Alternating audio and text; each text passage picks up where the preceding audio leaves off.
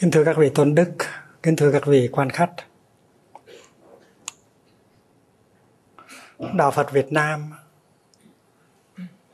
nó không phải là đạo Phật nói chung. Nó có những cái bản sắc riêng. Nó có mang theo nó nhiều cái yếu tố của văn hóa dân tộc. Và có một đức quan âm rất là Việt Nam. Đó là Đức Quan Âm à, Thị Kính. Trong kinh à, Phổ Môn, chúng ta nghe rằng là tình thương, nó được biểu hiện ra nhiều hình thái. Và dù dưới nhiều hình thái khác nhau, chúng ta nếu có cái con mắt quan sát, chúng ta có thể nhận diện được đó là sự biểu hiện của tình thương.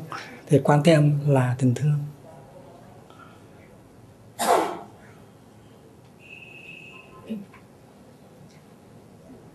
Chúng ta rất cần tình thương. Và vì vậy cho nên à, chế tác, nuôi dưỡng tình thương là sự thực tập. Và Phật giáo Việt Nam đã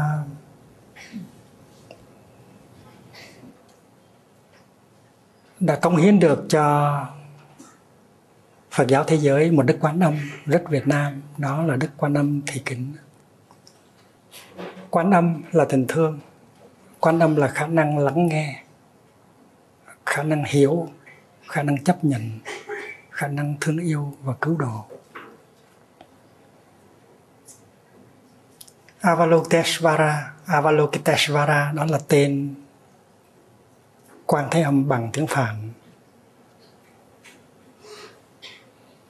Avalokita có nghĩa là người có khả năng nhìn sâu và lắng nghe một cách sâu sắc để có thể hiểu và để có thể thương để có thể chấp nhận. Và Ishvara có nghĩa là người đã đạt tới tự do tự tại. Avalokiteshvara à, dịch theo người xưa là quán thế âm. Nhưng mà dịch theo những thế kỷ gần đây từ thế kỷ thứ bảy tới đây là quán tự tại. Nhờ có sự quan sát sâu sắc nhờ có sự lắng nghe sâu sắc mà mình đạt tới cái hiểu và cái thương nó làm cho mình trở thành một con người thật sự là tự do. À, các thầy và các sư cô làng mai xin sướng tụng danh hiệu nam mô bồ tát quan thế âm bằng tiếng phạn để bắt đầu cái buổi nói chuyện ngày hôm nay. Và các thầy các sư cô sẽ cố gắng để sướng tụng bằng trái tim mà không phải bằng miệng mà thôi. Và à, trước hết là thầy pháp niệm sẽ sướng cái bài tán dương đức quan thế âm bằng tiếng việt. Đầu cành dương liễu vương cam lộ một giọt mười phương rưới cũng đầy. Bao nhiêu trần lụy tiêu tan hết đàn tràng thanh tịnh ở ngay đây. Và sau đó thì đại chúng sẽ cùng sướng tụng uh, danh hiệu Nam mô Bồ Tát Quan Thế Âm bằng tiếng Phạn. Nam mô Valokiteshvaraya và chúng ta được mời tham dự, không phải là để tụng theo, nhưng mà để có mặt đích thực trong giây phút hiện tại. Nếu chúng ta có những sự căng thẳng trong cơ thể, có những sự đau nhức trong cơ thể, nếu chúng ta có thể ngồi thoải mái và buông thư để cho năng lượng có tình thương nó đi vào, thì những cái đau nhức, những cái sự căng thẳng đó nó sẽ biến mất. Nếu chúng ta có những cái nỗi khổ niềm đau trong lòng mà chưa chuyển hóa được. Chúng ta có thể mở trái tim của chúng ta ra để cho năng lượng của tăng thân cũng như năng lượng của đức bồ tát đi vào trong con người của mình, nhận diện, ôm ấp và chuyển hóa những cái nỗi khổ, niềm đau đó. Và nếu chúng ta có một người thân đang bị bệnh, nằm ở nhà thương hoặc ở một nơi nào đó không có tới được, và nếu chúng ta muốn truyền cái năng lượng tốt đẹp này về cho người đó, thì chúng ta chỉ cần nghĩ tới người đó, hình dung tới người đó hoặc là gọi tên người đó một cách thầm lặng, thì cái năng lượng này sẽ được truyền về rất là mau chóng. Và điều kiện thành công của sự thực tập là có mặt thật sự, thân và tâm trong giây phút hiện tại, buông thư và để cho năng lượng của đức bồ tát có cơ hội thấm vào trong cơ thể và thấm vào trong tâm hồn của mình.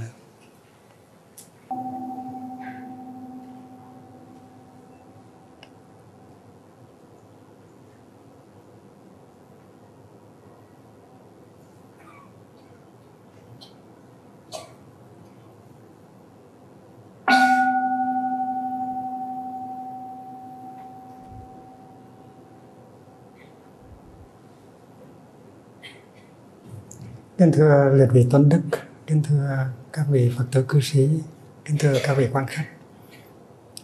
Tôi biết có một à, anh chàng họa sĩ sống ở bên Hoa Kỳ, người Huế. Ngày xưa anh đã rời quê hương một cách rất là khó khăn. Anh ta đã xin làm bồi trên một chiếc à, tàu thủy để có thể à, đi qua một nước tây phương à, nghĩ rằng mình sẽ có tương lai ở đó. Và cái đêm hôm cái đêm mà anh từ giá bà mẹ thì hai mẹ con khóc. Bà cụ là một à, người huế một người đàn bà huế. Không có biết đọc không có biết viết. Nhưng mà bà đã dành đứa con trai như thế này này con khi mà con sang bên nớ và mỗi khi thấy nhớ mẹ nhiều lắm đó, thì con đưa cái bàn tay lên và con nhìn bàn tay con cho kỹ thì con sẽ bớt nhớ mẹ. Và trong suốt ờ, mấy mươi năm ở bên Mỹ không có cơ hội trở về Việt Nam anh ta thường đưa cái bàn tay lên để nhìn ngắm. Theo lời bà mẹ căn dặn và anh cảm thấy rất là được an ủi.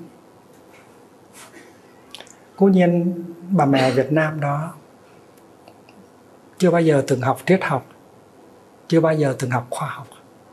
Nhưng mà bà có tuệ giác của cha ông để lại. Bà biết rằng mình có mặt trong bàn tay của đứa con trai mình.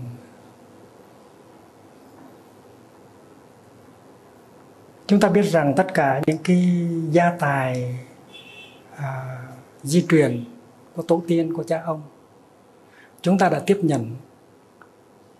Và các thế hệ tổ tiên cũng như là cha mẹ mình đang có mặt đích thực trong từng tế bào của cơ thể mình. Và đó là một sự thật khoa học. Tất cả những cái kinh nghiệm những cái trí tuệ những cái hạnh phúc của tổ tiên, của ông bà, của cha mẹ đã được trao truyền cho chúng ta. Tất cả những khổ đau, những khó khăn, những bức xúc của tổ tiên, ông bà, cha mẹ cũng đã trao truyền cho chúng ta. Và tổ tiên chúng ta, kể cả cái thế hệ tổ tiên trẻ nhất là cha mẹ, đang có mặt một cách rất là đích thực trong từng tế bào của cơ thể. Và vì vậy cho nên người đàn bà kia tuy không có biết triết học, tuy không biết khoa học, nhưng mà đã nói lên được cái tuệ giác đó. Này con, mỗi khi con nhớ mẹ, con chỉ cần đưa tay lên, con nhìn thì con sẽ thấy đỡ nhớ. Tại vì bà không nói, nhưng mà nó chứa cái ý nghĩa là mẹ đang có mặt trong từng tế bào, cơ thể của con. Cái sự thật khoa học đó hiện bây giờ đã được mọi người chấp nhận. Chúng ta thường hay nói với nhau là con cái ở đâu thì ông bà ở đó. Và điều này cũng là một sự thật khoa học. Ông bà đi theo con cái không phải là đi theo sau lưng hoặc, hoặc là đi theo bên phải hoặc theo bên trái hoặc đi trước mặt mình mà ông bà đi theo ngay trong từng tế bào của cơ thể. Chúng ta đi đâu là chúng ta đem tổ tiên và ông bà đi theo đó. Và điều đó có thể hiểu một cách rất là khoa học. Chúng ta đi mỹ thì tổ tiên đi mỹ chúng ta đi Hòa Lan thì tổ tiên đi Hòa Lan. Chúng ta đi Úc thì tổ tiên đi Úc. Chúng ta lên thiên đường thì tổ tiên sẽ lên thiên đường. Chúng ta xuống địa ngục, tổ tiên cũng sẽ xuống địa ngục với chúng ta. Cái xã hội của chúng ta trong cái, trong cuối thế kỷ thứ 20 và đầu thế kỷ 21 con người có cảm tưởng là mình mất gốc. Mình cảm thấy bơ vơ. Mình cảm thấy lạc loài. Mình không có cảm thấy được cái sự liên hệ giữa mình và tổ tiên mình và ông bà cha mẹ mình. Có những người trai trẻ lớn lên giận cha giận mẹ phủ nhận cái văn hóa của mình phủ nhận cái à, à, dân tộc của mình cái đất nước của mình là tại vì họ đã quá, họ đã gánh chịu quá nhiều khổ đau. Họ dành cha họ cho đến nỗi họ tuyên bố như thế này, ông đó hả? Tôi không có muốn có gì liên hệ tới ông đó hết. Đó là những người thanh niên tây phương. Khi mà dành cha tới cái mức, tới cái mức đó thì có thể tuyên bố một câu như vậy, ông đó hả? Tôi đâu có muốn có liên hệ gì với ông đó đâu. I do not want to have anything to do with him. Nói như vậy không có nghĩa là không có những người thanh niên Việt Nam. Có nghĩ như vậy và có nói như vậy. Khi mà mình cảm thấy rằng những đau khổ của mình là do cha mình gây ra, mẹ mình gây ra, thì mình thù hằn cha, mình thù hằn mẹ và mình muốn rằng mình không muốn có liên hệ gì tới cha với mẹ nữa. Và đó là những con người phóng thể những con người không có gốc rễ. Mà khi chúng ta không có gốc rễ thì chúng ta không thể nào có hạnh phúc được. Thế hệ chúng ta à, thời đại chúng ta đã chế tạo ra không biết bao nhiêu con ma đói. Những con ma đói bằng xương bằng thịt đàng hoàng. Nó đi trong xã hội đi trong cuộc đời đi kiếm một chút uh, hiểu và một chút thương đi kiếm một nơi nương tựa nhưng mà hoàn toàn là bơ vơ. Và chúng ta chỉ cần chỉ cần có một chút thì giờ nhìn quanh là chúng ta nhận diện ra được những con ma đói đó. Họ đói không phải là đói cơm hay đói áo. Họ đói hiểu biết họ đói tình thương. Và cái hiểu đó, cái thương đó, gia đình đã không cung cấp được cho họ. Họ không có tin vào nơi hạnh phúc gia đình. Họ nghĩ rằng hạnh phúc gia đình là một cái ảo tưởng, là một cái không bao giờ có. Thì tại vì từ khi họ sinh ra, họ chưa bao giờ thấy ở trong gia đình có hạnh phúc. Cha làm khổ mẹ mẹ làm khổ cha. Đây nghiến cha, đây nghiến mẹ mẹ đây nghiến cha.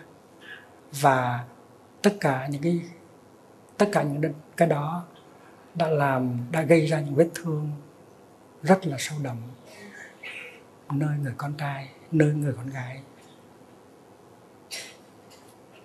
Và khi giữa cha mẹ không có truyền thông,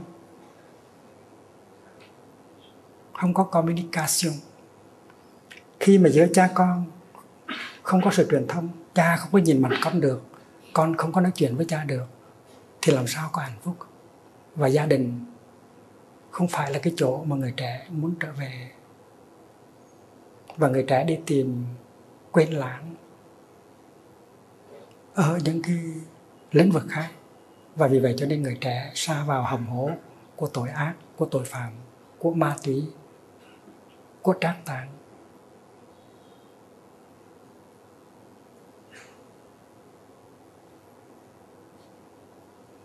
ở bên Pháp mỗi ngày có vào khoảng 33 thanh niên tự tử. Họ tự tử không phải là vì thiếu cơm, thiếu áo, mà họ lâm vào trong cái trạng thái tuyệt vọng. Cuộc đời của họ, trong cuộc đời của họ họ chưa bao giờ tiếp nhận được cái hiểu và cái thương từ cha, từ mẹ, từ xã hội.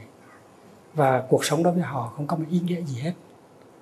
Và họ nghĩ rằng muốn chấm dứt khổ đau thì cái phương pháp uh, duy nhất còn lại của họ là chấm dứt cuộc đời mình. Mỗi ngày 33 thanh niên Pháp từ tử cái đó nó hơi nhiều đối với tôi. Mà các nước khác ở Âu Châu tình trạng nó cũng tương tự. Tôi không biết là tại Việt Nam mỗi ngày có bao nhiêu người thanh niên Việt Nam tự tử nhưng mà cái số lượng các gia đình trong đó cha không truyền thông được với mẹ con không truyền thông được với cha và mọi người trong gia đình không cảm thấy có hạnh phúc, cái số lượng gia đình đó nó càng ngày càng tăng. Và cái tỷ số, những cái cặp vợ chồng ly dị nó càng ngày càng tăng. Ở Hòa Lan, tôi nghe nói rằng cái tỷ số của những người, của những cặp vợ chồng ly dị là trên 50% cái cấu trúc gia đình ở tại xã hội tây phương bây giờ rất là lỏng lẻo, rất là mong manh. Và cái cấu trúc đó có thể tan rã bất cứ lúc nào. Ngày xưa chúng ta có một cái gia đình vững chãi hơn nhiều. Và khi có những khó khăn ở ở trong gia đình của mình thì mình có thể chạy sang nhà ông chú, bà thím ông bác để tị nạn. Và sau đó thì chúng ta có thể trở về nhà được. Nhưng mà bây giờ cái gia đình nó nhỏ xíu. Mỗi gia đình ở trong một cái à, một cái à, nhà rất là nhỏ hẹp trong chung cư một cái apartment. Và những cái gia đình đó là những cái gia đình gọi là hạt nhân uh, nuclear family rất là nhỏ chỉ có hai vợ chồng một đứa con hoặc là hai đứa con. Khi mà mình cảm thấy mình không bám được vào mình có gốc rễ mình không có bám vào được cái gia đình của mình không có gốc rễ trong gia đình không có gốc rễ trong truyền thống tâm linh không có gốc rễ trong xã hội và trong văn hóa trong đất nước thì mình trở thành một con ma, ma đói mà xã hội Tây phương hiện bây giờ sản xuất rất là nhiều ma đói. Trung tâm tu học của chúng tôi ở tại Pháp Quốc hay là ở tại Mỹ Quốc luôn luôn tiếp nhận những con ma đói.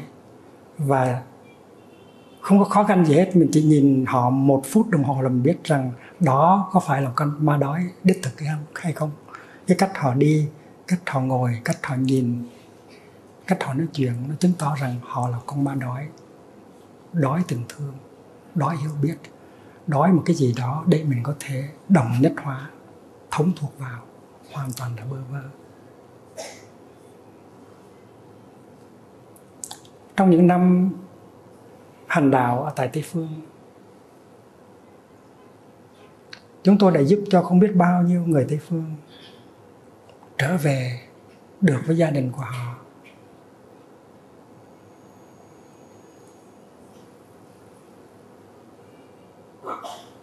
Tái lập lại được truyền thông với cha, với mẹ. Và xây dựng lại được cái tình thân ở trong gia đình. Chúng tôi đã giúp cho vô số cặp vợ chồng, cặp cha con, cặp mẹ con hòa giải được với nhau. Và chúng tôi đã sử dụng những yếu tố của văn hóa Việt Nam để làm trận đầu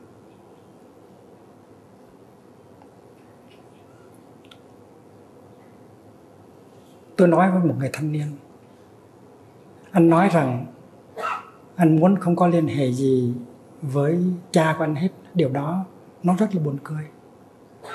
Tại vì nếu anh có thì giờ mà anh nhìn lại một chút xíu thì anh thấy rõ ràng là anh là sự tiếp nối của cha anh. Anh chính là cha anh đó. À, you are a continuation of your father. You are your father. Anh hay nhìn một cái hạt bắp mà người ta mới gieo xuống đất. Thì năm ngày sau hạt bắp nó nảy mầm và mình thấy có một cái bắp con nó biểu hiện có hai lá, có ba lá. Và khi cái bắp con biểu hiện đó rồi thì mình không có thấy cái tướng, cái hình tướng của hạt bắp nguyên sơ nữa. Hạt bắp coi như đã chết để cho cây bắp được sinh ra. Nhưng mà kỳ thực hạt bắp đâu có chết. Hạt bắp chỉ luân hồi thành cây bắp và không có cái chết. Tự tính của cây hạt bắp là vô sinh, là bất diệt. Thì khi anh là người có trí tuệ, anh nhìn vào cái bắp thì anh có thể thấy được cái hạt bắp. Không phải với cái tướng cũ của nó, nhưng mà cái tướng mới của nó.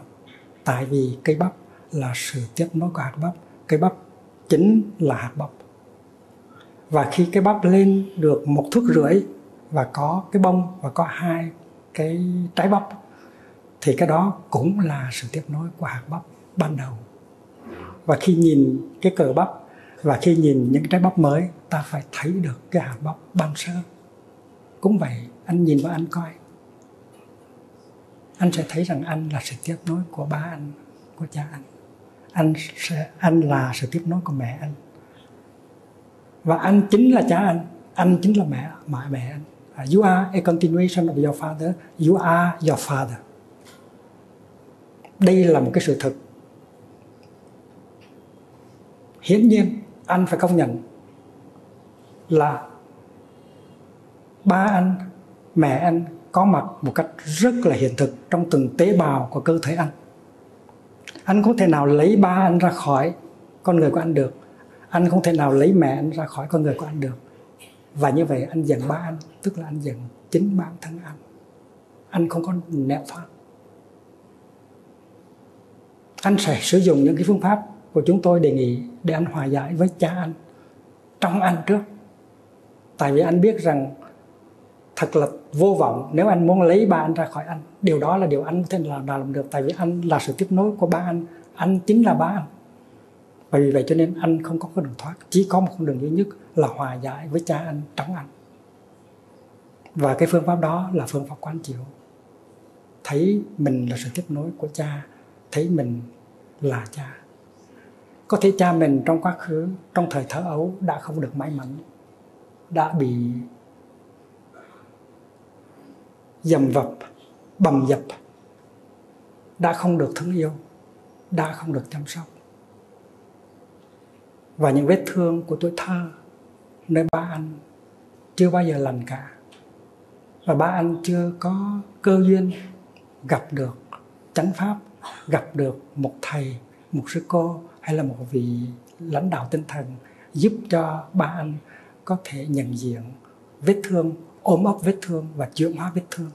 Và vì vậy cho nên ba anh đã trao truyền cho anh nguyên vẹn cái vết thương mà cha, cha anh đã tiếp tiếp thu. Khi chúng ta có niềm đau, nỗi khổ, mà chúng ta không có biện pháp để trị liệu và chuyển hóa, thì chắc chắn là chúng ta sẽ trao truyền cái niềm niềm đau, nỗi khổ đó cho con và cho cháu. Chắc chắn là như vậy. Và vì vậy cho nên sự tu tập rất là quan trọng. Tu tập là để làm gì? Để mà nhận diện những cái niềm đau, nỗi khổ trong ta, để có thể trị liệu, để có thể chuyển hóa để đừng có trao truyền nó lại cho những thế hệ tương lai. Nếu mình là một người cha hay một người mẹ giỏi, thì mình muốn trao truyền, chỉ muốn trao truyền những cái hay, cái đẹp của mình thôi, cái hạnh phúc của mình thôi. Và muốn như vậy thì phải có sự tu tập. Nếu mình muốn là một người thầy giỏi, thì mình chỉ trao truyền những cái đẹp, những cái hay, những cái tuệ giác những cái từ bi của mình thôi.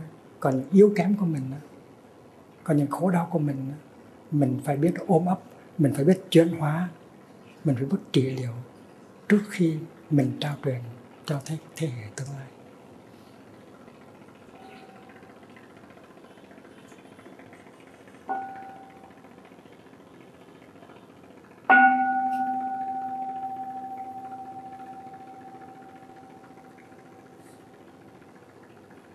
Mỗi chúng ta đều có hai cái gia đình.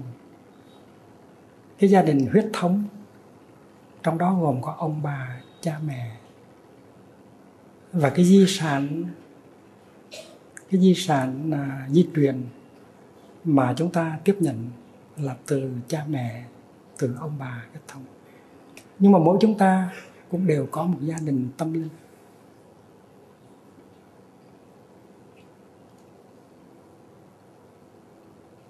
Tại vì mỗi người trong chúng ta đều có cái chiều hướng tâm linh trong cuộc sống. Nếu không có chiều hướng tâm linh trong cuộc sống, thì cuộc sống của mình sẽ khô khan, khô cằn, nghèo đói, khổ đau. Và vì vậy cho nên mỗi người đều có một chiều hướng tâm linh trong cuộc sống hàng ngày của mình. Giả sử vua trần thái tông mà không có cái chiều hướng tâm linh trong đời sống, thì vua đã không thể nào trở thành một vị vua như vua đã trở thành năm 20 tuổi. Vua bị Thái sư Trần Thủ Độ bắt ép phải bỏ người yêu công chúa Chiêu Hoàng để cưới người chị ruột của của công của của Lý Chiêu Hoàng đã có thai. Tại vì Trần Thủ Độ muốn nóng nóng lòng muốn có sự kế tiếp cho dòng dõi nhà Trần. Và thấy Lý Chiêu Hoàng lâu quá mà chưa có thai thì nóng ruột muốn phế Chiêu Hoàng để cho vua cưới à, người chị của Chiêu Hoàng. Người chị đã có thai sẵn với là An Sinh Vương Trần Liễu. An Sinh Vương Trần Liễu rất là căm thù đã đã tổ chức hải quân để chống lại triều đình. Và trong khi đó thì Trần Cảnh làm vua và cái chính trị hoàn toàn là do Trần Thủ Độ à, quyết định. Và chính Trần, Trần Thủ Độ đã ép Trần Cảnh phải buông Lý Chiêu Hoàng ra buông người yêu của mình ra để cưới chị của của người yêu. Và vì vậy cho nên trong cái đau khổ tuyệt cùng đó, Trần Cảnh đã bỏ ngai vàng tìm lên núi Yên Tử để muốn xuất gia với thiền sư viên chứng thì sau mấy ngày tìm kiếm, Trần Thủ Độ phát kiến ra rằng vua đang ở trên núi và Trần Thủ Độ lên ép vua phải trở về để làm vua và dọa với à, vị thiền sư trên núi rằng nếu mà vị thiền sư không có khuyên vua về kinh đó, thì là Trần tu Độ sẽ thiết lập cung điện ngay ở trên núi.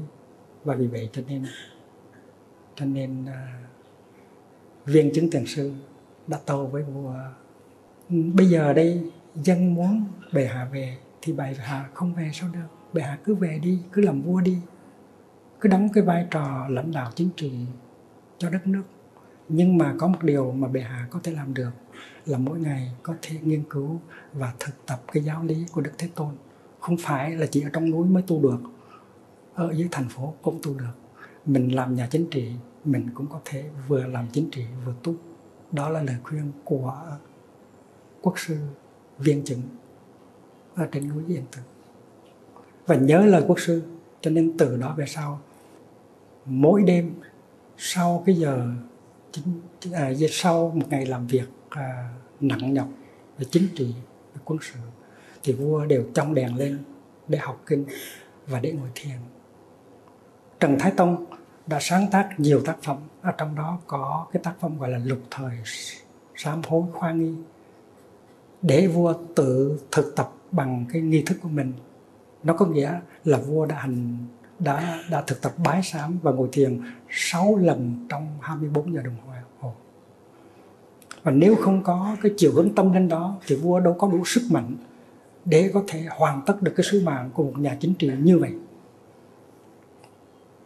Nói một cách khác hơn là từ hồi 20 tuổi vua đã biết tu, vua đã biết đem vào trong cái đời sống của mình một cái chiều hướng tâm linh để mình có đủ sức mạnh để đối phó với những cái khó khăn nó dồn dập trong một nhà chính trị còn trẻ còn thiếu kinh nghiệm. Và nhờ đó mà vua chịu đựng được những được cái đau khổ vượt thắng được những khó khăn và trở thành một ông vua à, nổi tiếng thành công trong cái lĩnh vực trong cái lĩnh vực dựng nước giữ nước và giáo dục cho quốc dân. Vì vậy cho nên chúng ta biết rằng mỗi chúng ta ngoài cái gia đình huyết thống phải có một gia đình tâm linh. Và nhờ cái gia đình tâm linh đó chúng ta được nuôi dưỡng trong cái đời sống tâm linh của mình.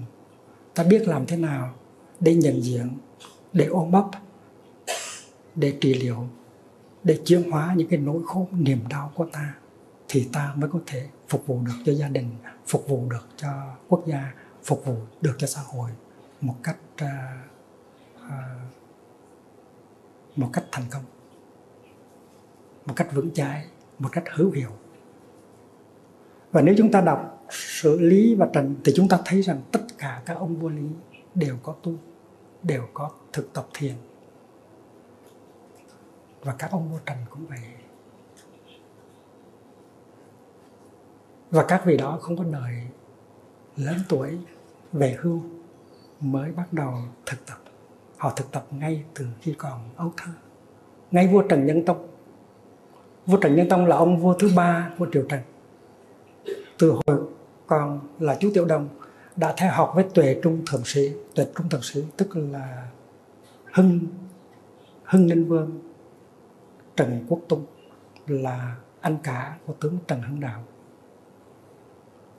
An sinh vương trần liễu, trước khi chết, có kêu mấy đứa con tới dặn dò là các con phải trả thù cho cha là tại vì trần thủ độ đã cướp đã cướp vợ của cha để gả cho cho người em. Nhưng mà những đứa con của an sinh vương trần liễu đã không nghe lời cha. Tại vì từ từ hoàng thái hậu thiên cảm là người con gái đầu cho đến an cho đến uh, cho đến uh, an ninh vương trần uh, trần quốc tung cho đến hưng đạo vương trần hưng đạo. Tất cả những cái đứa con của an sinh vương trần liễu đều quay về phụ tá cho chính quyền nhà trần. Và họ có một cái một cái ý hướng đoàn kết rất là mạnh và cái đó là nhờ ở sự thực tập đạo Phật. Nối kết, nó tha, nó nó giúp cho mình tha thứ được những cái lỗi lầm chuyển hóa được những cái khổ đau, những cái giận hờn, những cái thù hận. Và để cùng góp sức với nhau xây dựng một cái đất nước vững chãi, có khả năng chống lại với cái sự đe dọa của phương Bắc. Tôi nhắc lại một vài sự kiện lịch sử là để quý vị nhớ tới cái sự thật là mỗi chúng ta đều phải có hai cái gia đình, một cái gia đình huyết thống và một cái gia đình tâm linh. Gia đình huyết thống trao truyền cho mình bằng con đường huyết thống và gia đình tâm linh trao truyền cho mình bằng con đường văn hóa. Và trao truyền bằng con đường văn hóa tâm linh, nó cũng đi thẳng vào trong từng tế bào của cơ thể. Tây phương họ bây giờ họ ưa dùng hai cái danh từ đi đối với nhau là nature, nature, nature và nurture, nurture tức là sự nuôi dưỡng. Nature tức là tiên thiên và nurture là hậu thiên. Cha mẹ sinh ra mình với cái hình hài này tức là tiên thiên. Còn thầy mình trao truyền cho mình những cái yếu tố của nếp sống tâm linh đạo đức cái đó là hậu thiên và cả hai cái đường lối trao truyền đều đi thẳng vào trong từng tế bào của cơ thể. Tôi không có con cái huyết thống, nhưng mà tôi có rất nhiều con cháu tâm linh. Và không có ngày nào tôi không có trao truyền những cái gì mà tôi cho là hay nhất, đẹp nhất của cuộc đời tôi. Và vì vậy cho nên cái gia đình huyết thống, cái gia đình tâm linh của tôi là một cái gia đình rất là lớn và bất cứ một cái tư duy nào, bất cứ một cái ngôn ngữ nào, một cái lời nói nào hay bất cứ một cái hành động nào đều là những cái phẩm vật để trao truyền. Nếu cái tư duy của ta đi đôi được với trí tuệ và từ bi, với sự bao dung, với sự hòa ái, thì tư duy đó là một cái trao truyền, một cái phẩm vật trao truyền cho con cháu con cháu tâm linh nếu lời nói của ta nó đi đi đôi với sự hòa ái nó đi đôi với tình thương và sự hiểu biết nó đi đôi với sự an ủi và cái khả năng à, gây niềm hy vọng niềm tin yêu thì cái lời nói đó là một phóng vật trao truyền. Và nếu những hành động của mình mà nó đi đôi với là cái ý chí muốn bảo vệ sinh mạng muốn cứu đời giúp người thì cái hành động đó là một phẩm vật trao truyền mỗi tư duy của tôi nó mang chữ ký của tôi. Tôi cũng có thể nói rằng đó không phải là tư duy của tôi. Rõ ràng nó mang cái chữ ký của tôi tôi không thể nào chối cãi đó là cái tư duy của tôi. Nếu tư duy đó nó mang cái tính tham sân và si thì đó là một tư, tư duy tiêu cực. Và nếu tôi trao truyền lại cho con cho cháu thì tội nghiệp cho chúng nó. Tại vì con cháu tôi là sự tiếp nối của tôi là tôi và vì vậy cho nên tôi rất cẩn thận để cho cái tư duy của tôi nó luôn luôn là tránh tư duy right thinking. Tránh tư duy, tức là tư duy đi theo với cái hiểu, cái thương, cái sự bao dung. Và mỗi cái lời nói của tôi nó mang theo chữ ký của tôi. Tôi cũng thể nói rằng đó không phải là câu tôi đã nói. Tại cái lời nói đó có thể gây hoang mang có thể gây hận thù. Và tôi không có muốn trao truyền một cái lời nói như vậy. Tôi không được. Tôi không muốn được tiếp nối bằng một cái lời nói như vậy. Và vì vậy cho nên sự tu tập nó giúp cho tôi chỉ trao truyền những cái gì nó đi đôi với tinh thần từ bi, trí tuệ, hiểu biết, bao dung và thương yêu. Và những hành động của tôi cũng vậy. Mỗi cái hành động của tôi đều mang chữ ký của tôi. Tôi không thể nào chối bỏ được. Mà hành động đó phải là hành động bảo vệ sự sống xây dựng từng vấn đề thì đó là cái phẩm vật đáng để trao truyền để được tiếp nối. Luân hồi là như vậy luân hồi là được tiếp nối và mình muốn luân hồi mình muốn luân hồi cho thật đẹp thì mình phải chế tác những cái tư tưởng rất là thiện và là chánh tư duy. Mình chế tác những ngôn ngữ rất là đẹp gọi là chánh ngữ và mình chế tác những cái đồng hành động rất rất là à, cao cả thì gọi là chánh nghiệp và chỉ có những người tu họ mới biết rằng họ đang trao truyền chánh tư duy hay là tà tư duy. Họ đang trao truyền trao truyền chánh ngữ hay là tà ngữ. Họ đang trao truyền chánh nghiệp hay là tà nghiệp. Và vì vậy cho nên cái đời sống tâm linh cái chiều hướng tâm linh à, uh, la dimension spirituelle là rất là quan trọng cho mỗi người. Làm cha làm mẹ mình phải có cái chiều hướng tâm linh làm thầy giáo, làm cô giáo, mình phải có chiều hướng tâm linh. Làm thương gia, làm kỹ nghệ gia, mình phải có cái chiều hướng tâm linh. Làm nhà văn học, làm nhà chính trị, mình phải có chiều hướng tâm linh. Để mình chỉ trao truyền những cái gì tích cực mà không trao truyền, những cái gì có tính cách tiêu cực.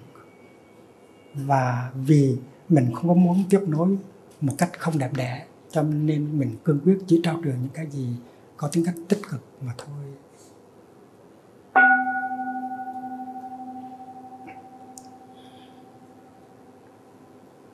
Tôi nói với người thanh niên Âu Châu, anh nhìn lại coi. Anh đặt câu hỏi tại sao cha của anh có nhiều à, khổ đau, có nhiều hận thù, có nhiều bạo động? Có nhiều tuyệt vọng. Cha anh có muốn như vậy không? Hay là tại vì cha anh đã là nạn nhân của một cái xã hội, của một cái gia đình mà trong đó người ta không có chế tác được chất liệu hiểu chất liệu thương, chất liệu bao dung, chất liệu nuôi dưỡng. Và nếu ba anh có may mắn gặp được một người bạn hay là một người thầy có đời sống tâm linh dồi dào mà chỉ dẫn cho ba anh cái phương pháp nhận diện, ôm ấp và chuyển hóa những cái nỗi khổ, niềm đau trong ba anh thì ba anh đã có thể chuyển hóa rồi và ba anh đã không trao truyền những cái tiêu cực đó cho anh. Và nếu ba anh chưa có cái may mắn đó thì anh phải biết nhìn ba anh bằng con mắt xót thương, tội nghiệp cho ba ba chưa bao giờ có cơ hội. Ba chưa bao giờ được ai giúp đỡ. Ông nội, bà nội đã làm khổ ba. Không có khả năng để giúp ba. Bạn bè của ba cũng chưa có cơ hội để giúp ba, tội nghiệp cho ba. Riêng mình mình đã có cơ hội tiếp xúc với những bậc đạo sư, những người anh, những người chị, những người bạn có cái chiều hướng hướng tâm linh tốt giúp cho mình nhận diện ôm ấp và chịu hóa những khổ đau trong mình vua trần thái Tông năm 20 tuổi ôm ấp cái niềm đau đó để được may mắn gặp được viên chứng quốc sư ở trên núi yên tử. Và chính viên chứng quốc sư đã khai sinh ra đời sống tâm linh cho vua Trần Thái Tông.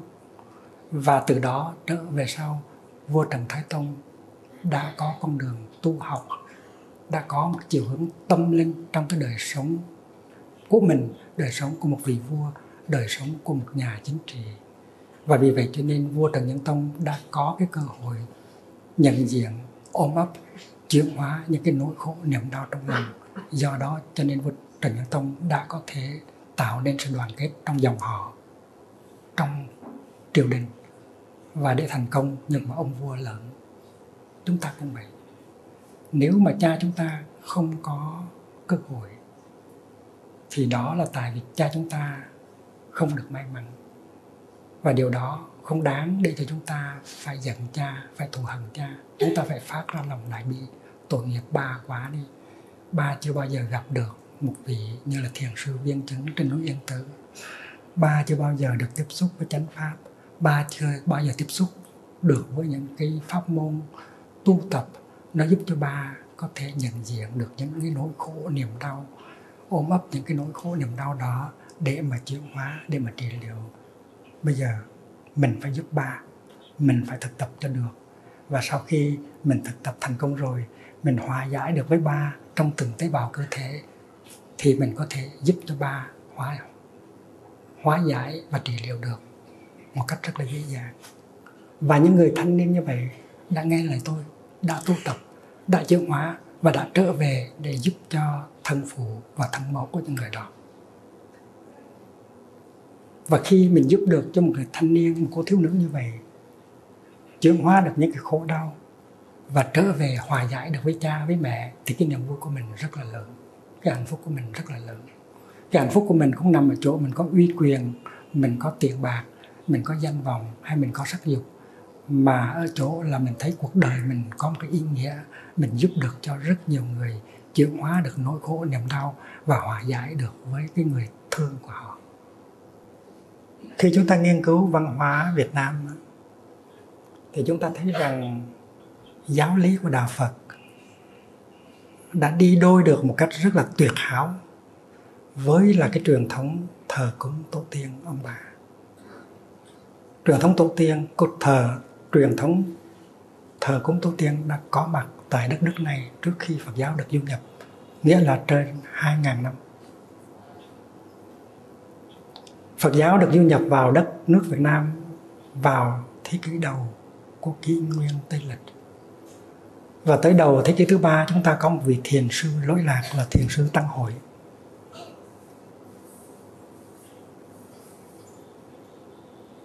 Và giữa thế kỷ thứ ba, vị thiền sư Việt Nam đó tên là Tăng Hội đã qua Trung Quốc để giảng dạy đạo thiền và thiền sư đã làm chuyện đó 300 năm trước khi tổ Bồ Đề Đạt Ma từ Ấn Độ sang Trung Quốc. Và vì vậy cho nên ở Việt Nam, nếu chúng ta biết lịch sử, thì thay về, thay vì thờ tổ Bồ Đề Đạt Ma trong các thiền viện, thì ta phải thờ Tô Tăng hồi thôi. Tại vì Tô Tăng hồi là người sáng lập thiền tông Việt Nam và chính người đã đem thiền sang dạy ở bên Trung Quốc và tuổi tuổi của tổ lớn hơn tổ Bồ Đề Đạt Ma tới 300 năm.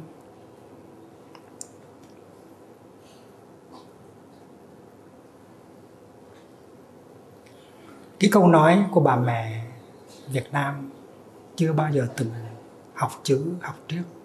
Con ơi, mỗi khi qua bên nớ mà con nhớ mẹ, con chỉ cần đưa tay lên, con nhìn thì con đỡ nhớ.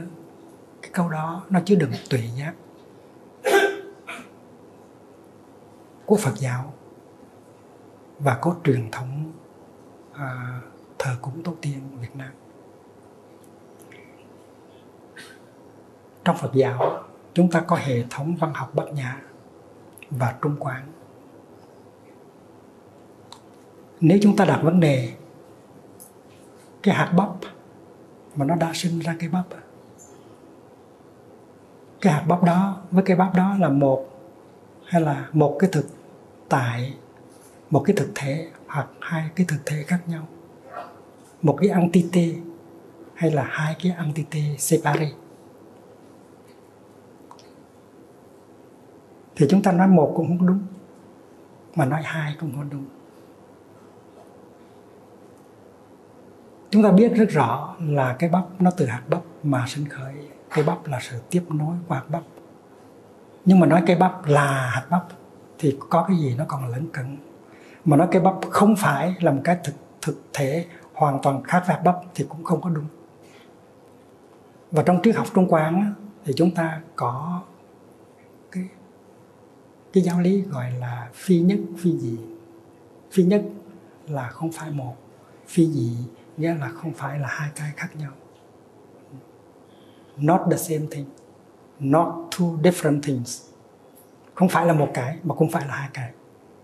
Đó là cái sự thật liên hệ tới hạt bắp và cái bắp. Cái bắp với hạt bắp không phải là một, mà cũng phải là hai cái thực thể khác nhau. Thì đứa con với người cha cũng vậy. Đứa con là từ người cha mà sinh ra. Nhưng mà nói đứa con với người cha là một người cũng không đúng, mà nói là hai người khác nhau cũng không đúng.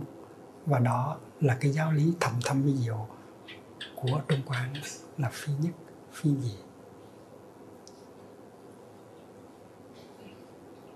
Khi chúng ta nhìn đám mây thì chúng ta có thể nghĩ rằng đám mây đó nó có sinh có diệt. Và cái đầu trong cái đầu ta là sinh nghĩa là từ cái chỗ không có gì hết mà tự nhiên có một cái gì? À, from some from nothing suddenly day something. Và diệt nghĩa là đang làm cái gì đó, tự nhiên trở thành không có cái gì cả. From something, you become nothing. Thì cái đầu ta hiểu về sinh và về diệt như vậy. Nhưng mà nếu chúng ta quán chiếu về đám mây, chúng ta sẽ thấy rằng đám mây không phải là từ cái chỗ không mà nó trở thành có được. Trước khi là đám mây, thì đám mây đã là nước sông, nước hồ, nước ao, nước biển và sức nóng của mặt trời.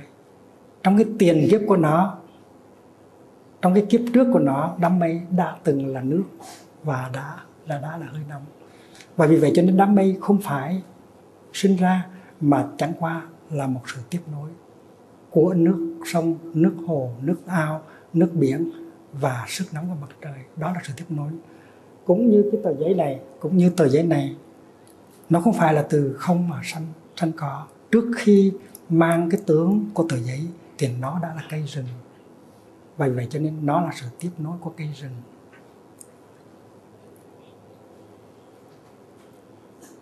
Và vì vậy cho nên cái tự tánh của đám mây là vô sinh. Đám mây chưa bao giờ từng sinh ra hết.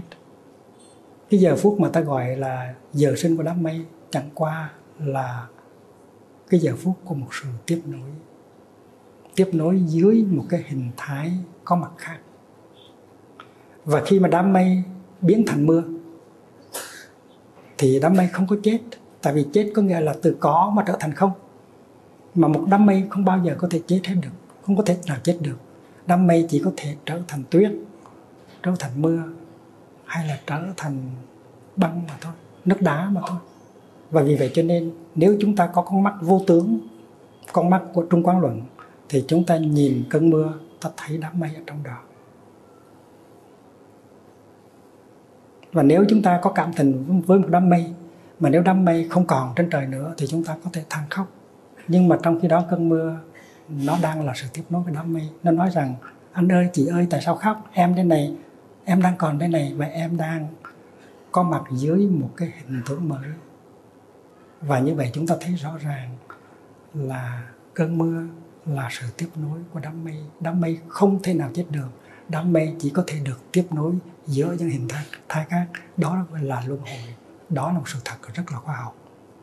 Lavoisier nhà khoa học pháp nói rằng là không có cái gì sanh mà cũng không có cái gì diệt.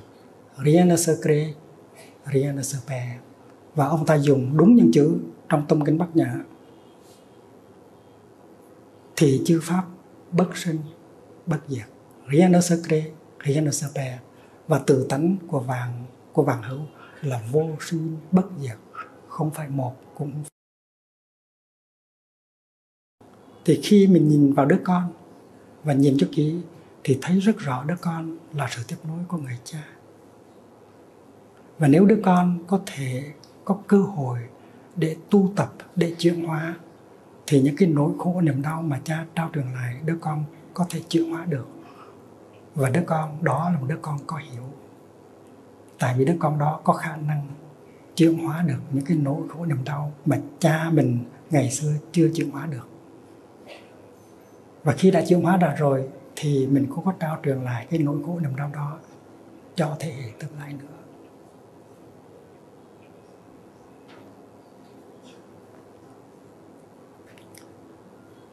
Xin liệt vị tưởng tượng một cái ngọn đồi trên đó có năm ngàn vị thiền sinh Âu Châu hay là Hoa Kỳ đang thực tập lại.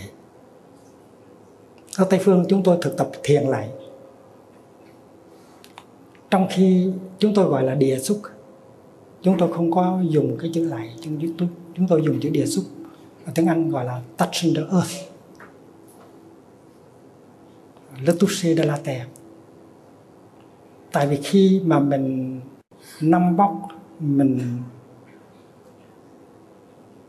mình chạm với đất. Năm bóc tức là đầu, hai tay và hai chân.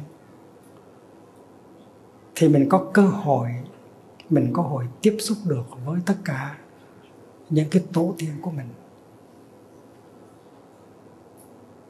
Khi mình đang ở trong cái tư thế ngũ thế đầu địa, năm vóc sát đất thì mình quán chiếu trở lại. Mình thấy trong dòng máu mình nó luân lưu, sự có mặt của bao nhiêu tổ tiên huyết thống và tổ tiên tâm linh. Chúng ta có nhiều tổ tiên huyết thống rất là hào hùng. Nhưng mà thỉnh thoảng chúng ta cũng có những tổ tiên huyết thống rất là kém cỏi. Chúng ta có lý thường kiệt, có trần đạo, nhưng mà chúng ta cũng có trần ích tắc. Và họ đều có mặt trong từng tế bào trong cơ thể ta giàu hào hùng như là trần hưng đạo, giàu, yếu kém như là trần Ít tắc nhưng mà chúng ta phải chấp nhận tất cả đều là tổ tiên của chúng ta. Tại vì chúng ta là ai? Chính trong tự thân của chúng ta cũng còn những cái yếu kém, những cái lên xuống, những cái trồi sụp. Thì ta là ai mà dám không có chấp nhận tổ tiên của ta? Và vì vậy cho nên thấy được cái điều đó thì mình chấp nhận các tổ tiên không những những vị hào hùng, mà cả những vị còn yếu kém. Và tự nhiên trong lòng mình, sau khi đã chấp nhận rồi, nó có một cái niềm bình an. Cha mẹ mình cũng là tổ tiên, cái thế hệ tổ tiên trẻ nhất. Và nếu cha mẹ mình có những cái yếu kém, có những cái bạo động, có những cái buồn đau, và đã làm khổ mình, nhưng mà cha mẹ mình mình cũng có thể nào từ khước, đó không phải là cha mẹ mình, đó không phải là tổ tiên mình mình quán chiếu cho kỹ, mình thấy cha mẹ mình đã không có cơ hội, đã không có sự may mắn, cho nên đã không có được một đời sống tâm linh đủ để hướng dẫn cho người đó, cho những vị đó chuyển hóa trị liệu những cái nỗi khổ niềm đau. Và đến cái thế hệ mình mình phải làm hay hơn cha mẹ để mình chuyển hóa những cái nỗi khổ niềm đau mà mình đã tiếp nhận và mình trở lui, mình đổ cho cha, mình đổ cho mẹ. Và những người thanh niên khi mà họ lạy xuống, họ thấy được cái điều đó.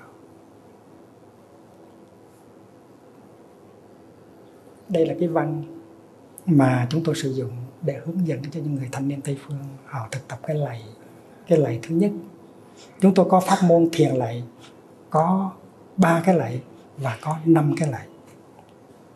Và tất cả những cái pháp môn đem ra để mà giáo dục, hướng dẫn cho người tây phương tu học hoàn toàn lấy từ gia sản văn hóa của việt nam.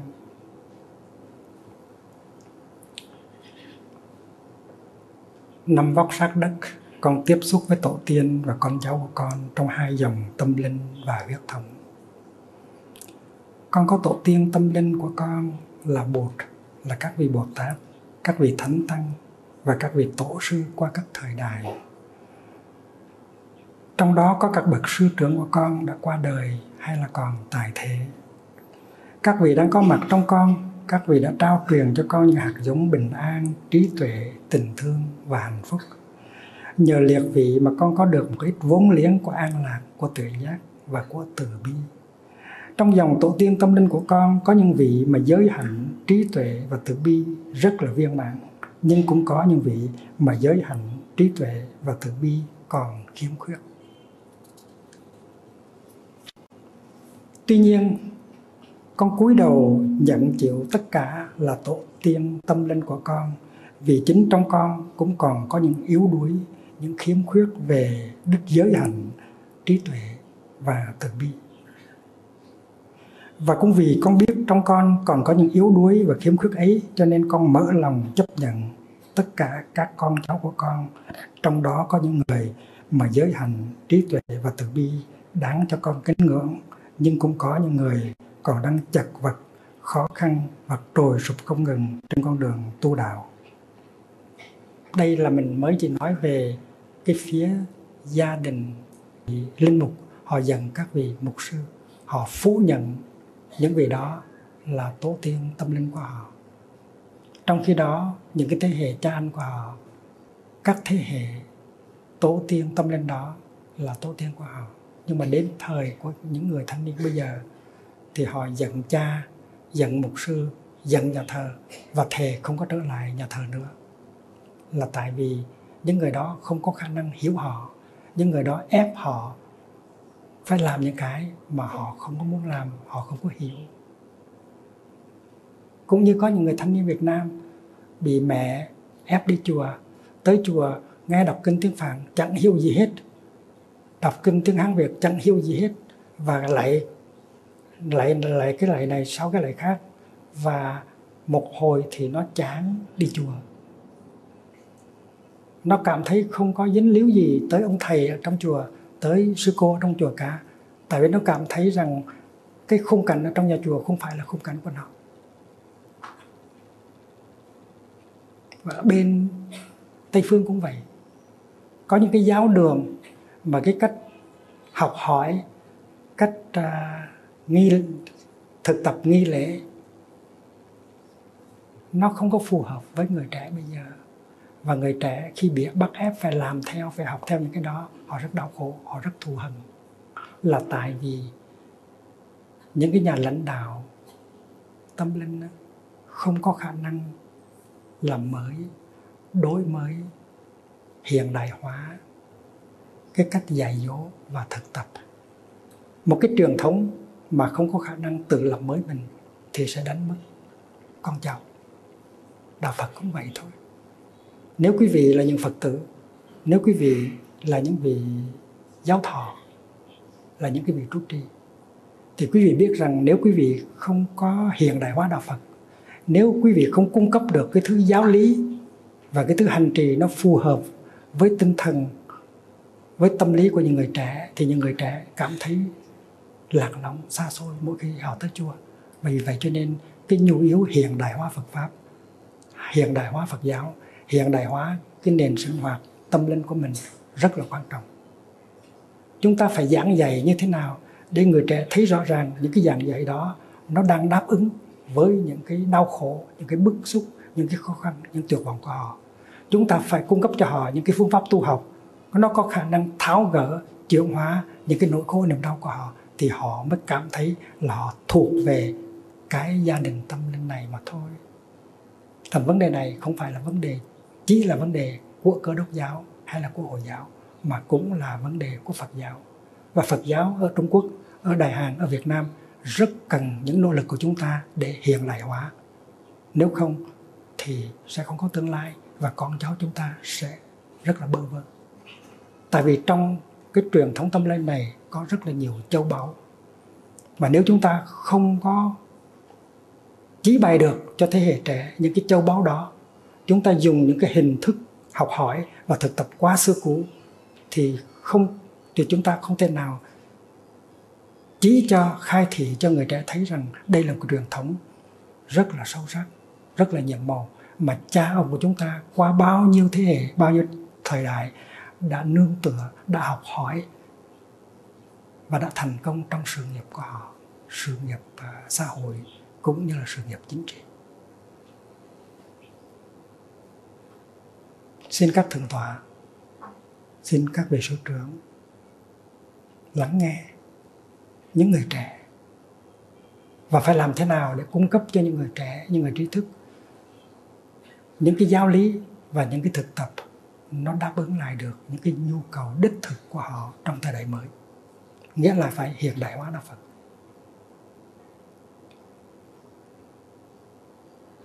Thì khi chúng tôi khai thị cho những người trẻ tây phương, có hàng ngàn, hàng chục ngàn, hàng trăm ngàn, hàng triệu người trẻ tây phương đang đi như những con ma đói, tại vì không cảm thấy liên hệ gì với truyền thống tâm linh và truyền thống huyết thống, truyền thống huyết thống của họ. Thì sử dụng những cái yếu tố của nền văn hóa Việt Nam, trong đó có đạo Phật, chúng tôi đã hướng dẫn cho họ, đã đưa họ trở về với truyền thống của họ để chấp nhận tổ tiên của họ dầu tổ tiên của họ còn những yếu kém, còn những khiếm khuyết về giới hành cũng như về đạo đức. Và có như vậy mới có một cơ hội làm mới cái truyền thống của họ mà thôi đổi mới cái truyền thống của họ mà thôi. Thì trong cái truyền, trong cái gia đình tâm linh của mình, thỉnh thoảng chúng ta thấy có những vị lãnh đạo tâm linh giới hành rất là nghiêm minh, đạo đức rất là cao viễn nhưng mà thỉnh thoảng chúng ta cũng thấy có những ông thầy phạm giới, có những sư cô phạm giới. Và như vậy không có đủ để chúng ta đăng chí chúng ta thấy rằng cái ông thầy đó cái sư cô đó chưa được may mắn gặp được minh sư gặp được một cái đoàn thể tu học à, có khả năng bảo hộ à, nâng đỡ che chở.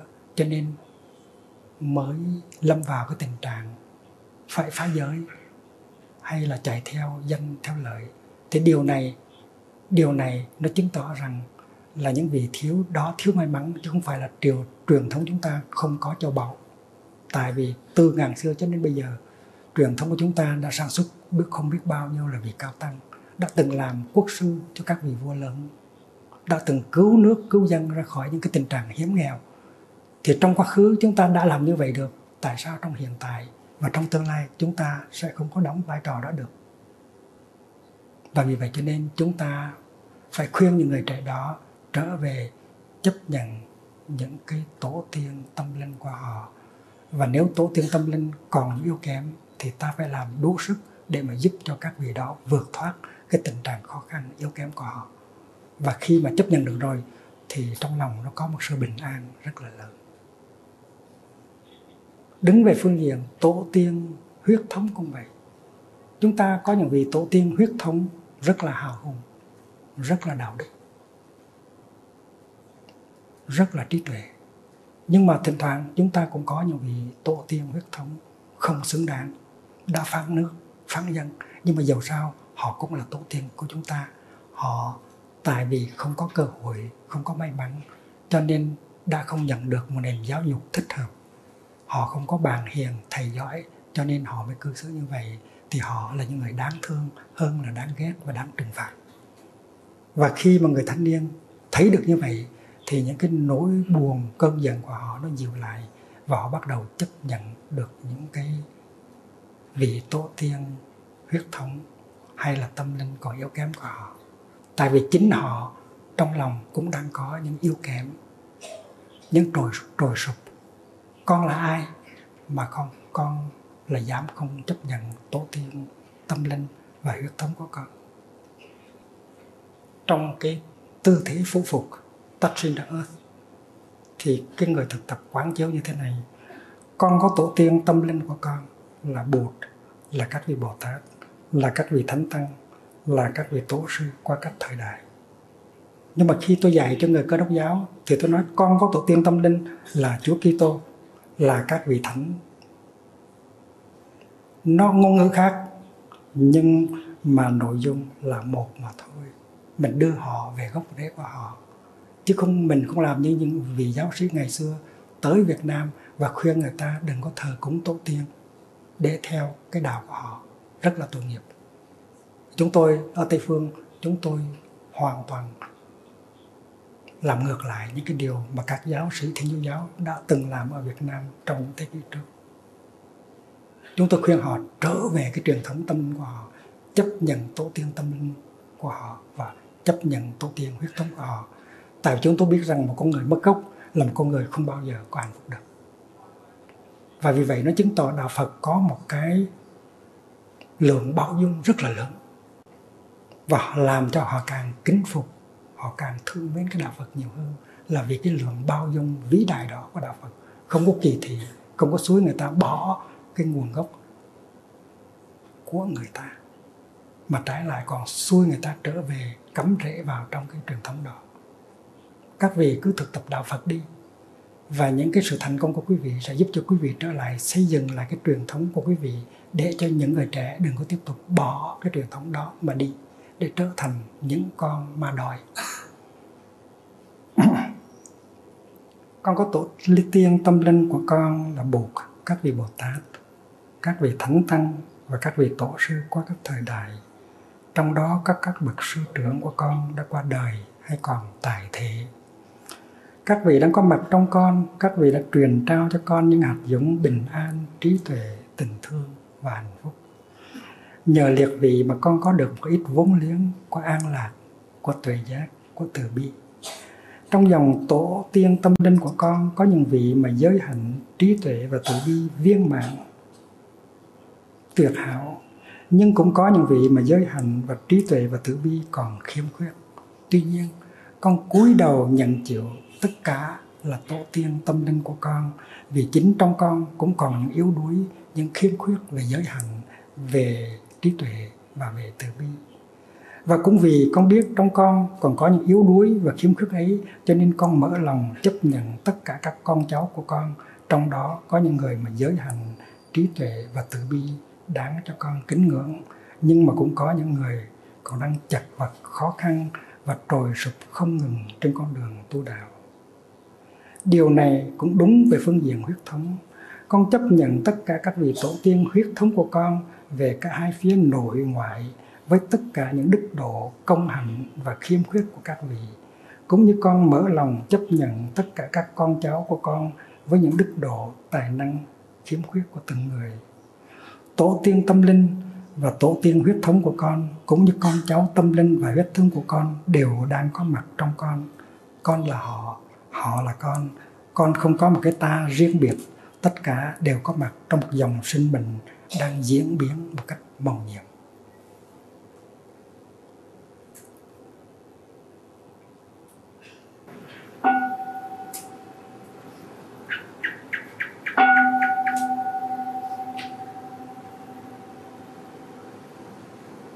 Thưa quý vị, quý vị đã từng làm cha, làm mẹ, quý vị đã từng làm. Làm cha, làm mẹ, mình đã từng thấy có những đứa con rất là dễ thương. Những đứa con đức độ, ngoan ngoãn, tài ba, xứng đáng là sự tiếp nối của tổ tiên của mình. Nhưng mà thỉnh thoảng mình có những đứa con rất là khó dạy. Những đứa con cứng đầu, những đứa con giống như là không phải là con của mình, không phải là cháu của tổ tiên mình và mình có khuynh hướng muốn từ những người đó mình đã từng đau khổ với những đứa con như vậy. Cũng như là các thầy, các sư cô, các vị sư trưởng đã từng có những vị đệ tử rất là dễ thương, rất là ngoan ngoãn, tu hành rất đàng hoàng. Nhưng mà thỉnh thoảng các thầy, các sư cô cũng có những người đệ tử khó chịu, cứng đầu, có những khiếm khuyết, không có xứng đáng làm con cháu, làm đệ tử của mình.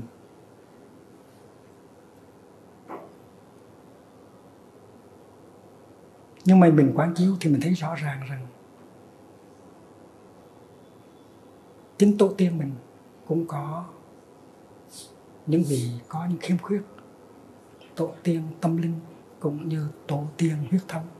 Và chính mình đây, làm cha, làm mẹ hay là làm thầy, mình cũng còn có những cái khiếm khuyết, có những cái yếu đuối.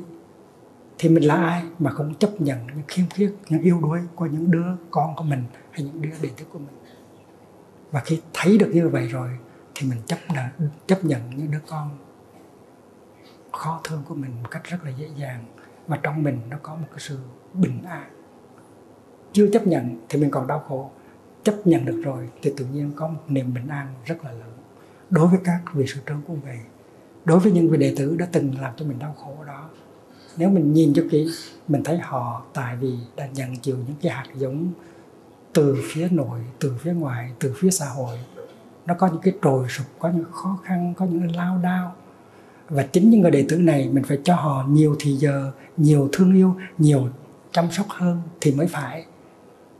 Chứ còn những đệ tử giỏi rồi thì mình đâu có cần phải phí nhiều thời giờ, nhiều công lao, nhiều nhiều công phu.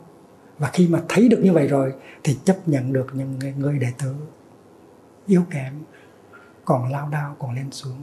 Và khi chấp nhận được rồi, thì tự nhiên trong lòng mình nó có niềm bình an rất là lớn. Và khi mình lạy xuống cái lạy đầu tiên, là mục đích của mình là để nhìn cho rõ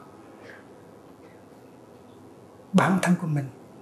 Mình thấy được cái sự có mặt của tất cả các vị tổ tiên, tâm linh và huyết thống trong người mình và mình thấy được tất cả các thế hệ con cháu đang có mặt ở trong từng tế bào cơ thể mình. Và khi mình chấp nhận được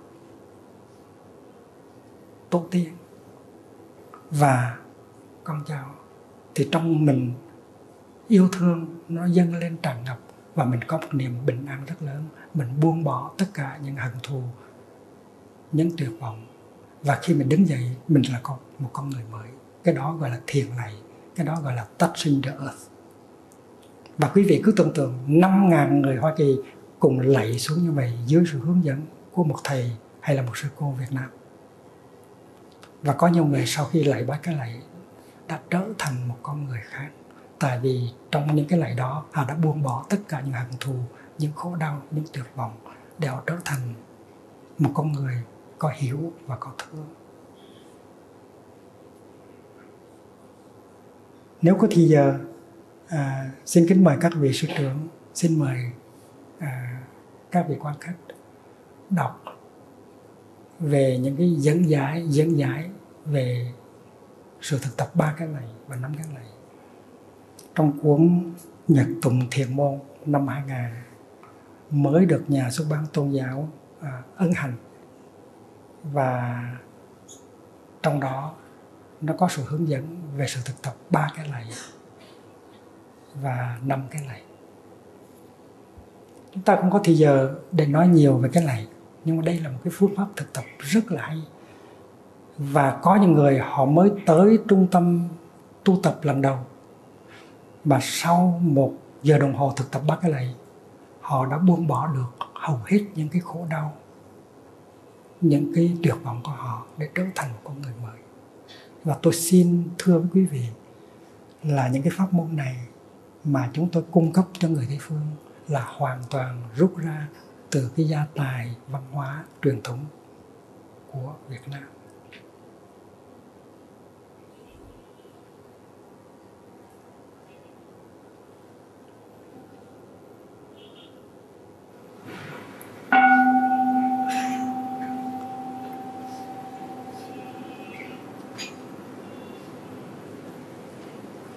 Trong kinh Hoa Nghiêm.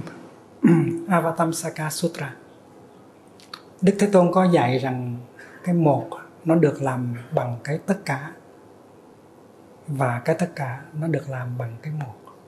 Nhất, tức nhất thiết nhất thiết, tức nhất. Cái giáo lý đó của kinh hoa nghiêm mà một, mà trong đó một hạt bụi chứa đựng các tam thiên, đại thiên thế giới ngày nay đã được khoa học chứng minh là một sự thật. Cái một nó chứa đựng cái tất cả. David Bohm, nhà vật lý học nguyên tử, có nói một câu rất gần giống như là trong kinh Hoa Nghiêm.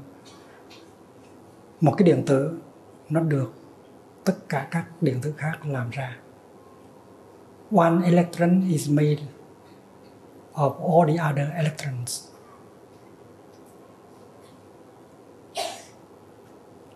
Khoa học bây giờ có khả năng lấy ra một tế bào của cơ thể mình, một tế bào thôi, và làm thành ra một cơ thể toàn vẹn. Cái đó gọi là cloning, tiếng anh. Tiếng pháp gọi là clonage. Làm sao làm được như vậy? Họ lấy một cái trứng ở trong cái đoạn sau của người đàn bà. Họ nào sạch tất cả cái nội dung của cái trứng đó. Nghĩa là không chấp nhận nó không còn một cái dấu vết nào của cái à, gia tài à, à, gia tài di truyền của người đàn bà. Họ chỉ mượn cái vỏ của cái trứng thôi. Rồi họ lấy một cái tế bào trong cơ thể của một người nào đó hoặc là đàn ông hoặc là đàn bà. Một cái tế bào hoặc là tế bào gan hoặc là tế bào bắp chân hoặc là tế bào bất cứ một tế bào nào. Một tế bào uh, um, gọi là uh, uh, một tế bào một tế bào của thân thể một tế bào có hình hài và họ cho họ bỏ đói cái tế bào đó trong vòng 2 hoặc là 3 ngày. Nó không có cho tế bào đó ăn. Và tế bào đó nó trở thành ra một tế bào mầm, một cái cell ờ, germinal germinal cell. Trước đó là một tế bào chuyên môn. Nhưng mà nếu mà chúng ta, một tế bào chuyên môn tức là một cái tế bào nó có phận sự trong, đặc biệt trong cơ thể của mình như tế bào óc là nó làm việc của tế bào óc. Như tế bào gan là nó làm việc tế bào gan. Nhưng mà khi mình bỏ đói cái tế bào đó hai, ba ngày thì nó trở thành ra một cái tế bào mầm. Nó có khả năng sinh hóa trở lại. Một cái cellule germinal. Và họ lấy cái tế bào đó, họ để vào trong cái trứng, cái vỏ trứng của người phụ nữ. Họ cho một cái lượng điện chạy qua và nó khép lại và họ gửi cái gửi cái đó vào trong tử cung của người đàn bà để được nuôi. Và khi cái thai đó nó lớn và người đàn bà sinh ra, người đàn bà đó không phải là mẹ. Người đàn bà đó chỉ là mang dùng cái thai đó mà thôi. Thì khi đứa bé sinh ra là nó giống hoàn toàn cái nguyên bản của con người mà trong đó mình lấy cái tế bào kia ra gọi là một sinh hóa thân một cái clonage, một cái clone. Và nếu mình lấy 100 tế bào ra thì mình sẽ làm thành ra 100 con người y hệt như con người nguyên bản.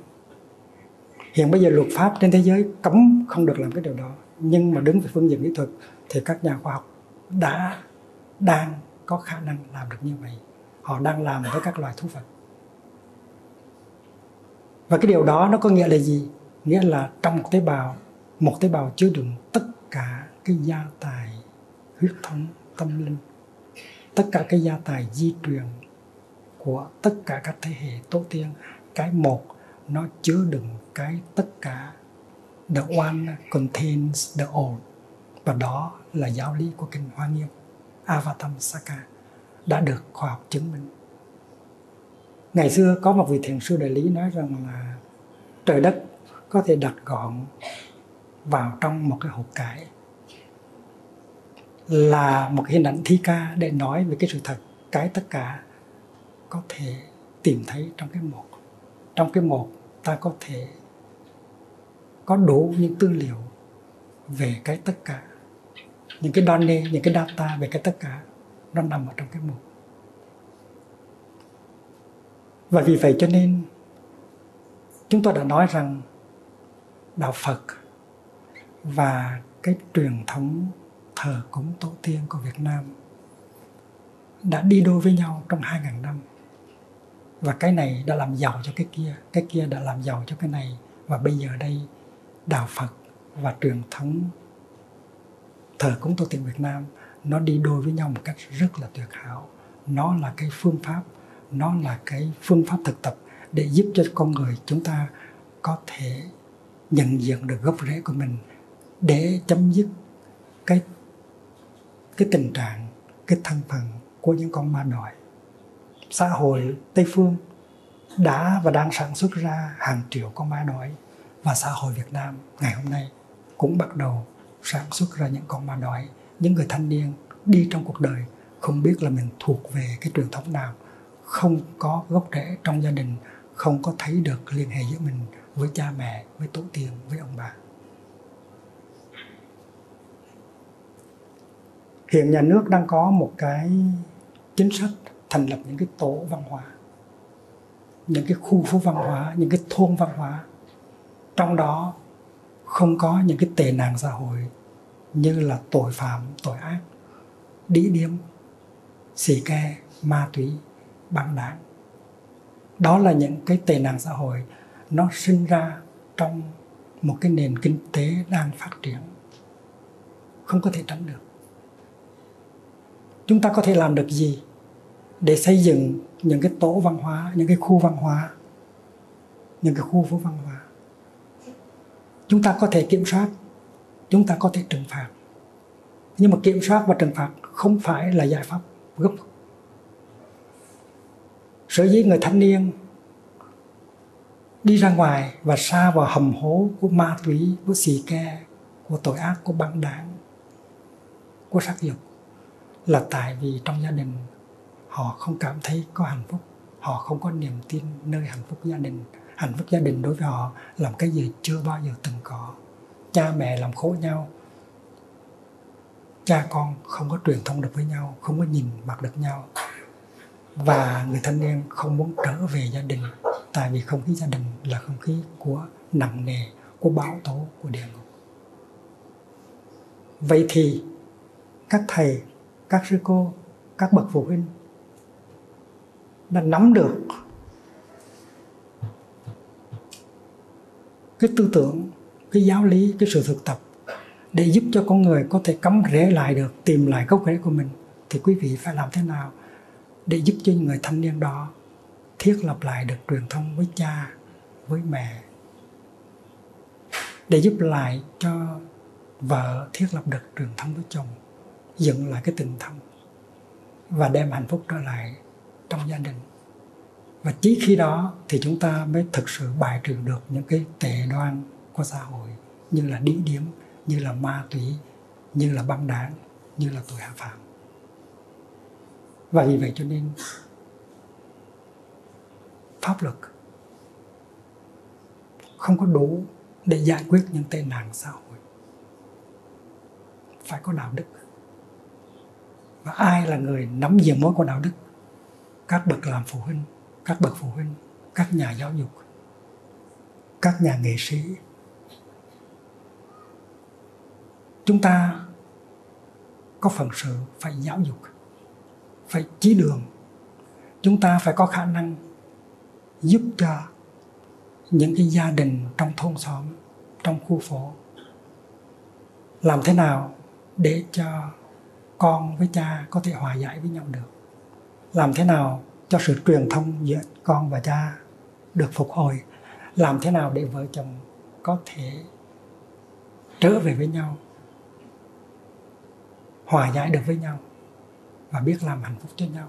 Tại vì người trẻ, tôi đã làm việc với người trẻ trong 40 năm và những người trẻ thường hay nói với nhau rằng cái mà quý giá nhất mà cha mẹ có thể để lại cho con cháu là cái hạnh phúc của chính cha mẹ. Nếu cha mẹ có hạnh phúc với nhau, cha mẹ biết săn sóc cho nhau, làm cho nhau hạnh phúc, thì đó là cái gia tài lớn nhất mà con cháu có thể tiếp thu. Nếu cha mẹ làm khổ nhau mỗi ngày, thì cha mẹ không có gì để trao truyền lại cho con cháu hết. Và chúng ta, những vị xuất gia, những người tại gia những nhà giáo dục, những nhà chính trị, những nhà kinh tế, những nhà nghệ sĩ, chúng ta có thể đóng góp gì vào cái công việc phục hồi lại cái hạnh phúc gia đình, phục hồi được cái sự truyền thông giữa vợ chồng và cha con? Đó là cái công tác căn bản để chúng ta có thể thành công thực sự trong sự xây dựng những cái tổ văn hóa, những cái khu phố văn hóa, những cái thôn văn hóa và vai trò của Phật giáo cũng vai cũng như vai trò của các nhà giáo dục, của các văn nghệ sĩ, rất là quan trọng. Mà chúng ta, trong cái gia sản, trong cái di sản văn hóa của chúng ta chúng ta có đủ những cái yếu tố để có thể làm được việc đó. Trong 40 năm lưu lạc ở xứ người,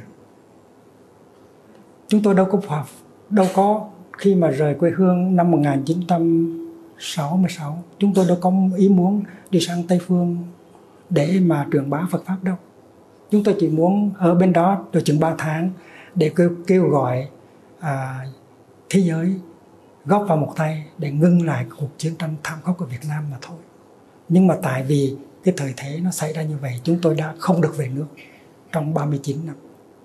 Và cố nhiên là phải làm đủ mọi cách để có thể à, cống hiến được cái cái gì mình có thể cống hiến được cho thế giới tây phương và chúng tôi đã tu tập chúng tôi đã sử dụng những cái yếu tố của nền văn hóa Việt Nam để mà giúp cho người Tây phương. Đạo Phật cũng vậy mà cái truyền thống thờ cúng tổ tiên cũng vậy. Chúng ta phải nhào nặng trở lại, chúng ta phải chế tác trở lại, chúng ta phải làm thế nào để cho những cái đó, những cái sản phẩm đó của Việt Nam có thể được xuất khẩu và được chấp nhận. Fit for exportation. Chứ chúng ta không có thể xuất cảng một cách bừa bãi như vậy trước khi chúng ta trau chuốt chúng ta nhồi nặng chúng ta à, à, à, chúng ta xây dựng để cho nó có một cái hình thái mà có thể chấp nhận được bởi những thế giới Tây phương. Thì trong 40 năm chúng tôi làm việc của một cái tòa đại sứ văn hóa cho đất nước. Chúng tôi đã cống hiến đạo Phật. Chúng tôi đã cống hiến cái sự thực tập thờ cúng tổ tiên. Cố nhiên là có những cái khác nữa, nhưng mà hai cái điều này là hai điều mà chúng tôi muốn chia sẻ với quý vị đêm nay và chúng tôi đã tinh luyện chúng tôi đã chế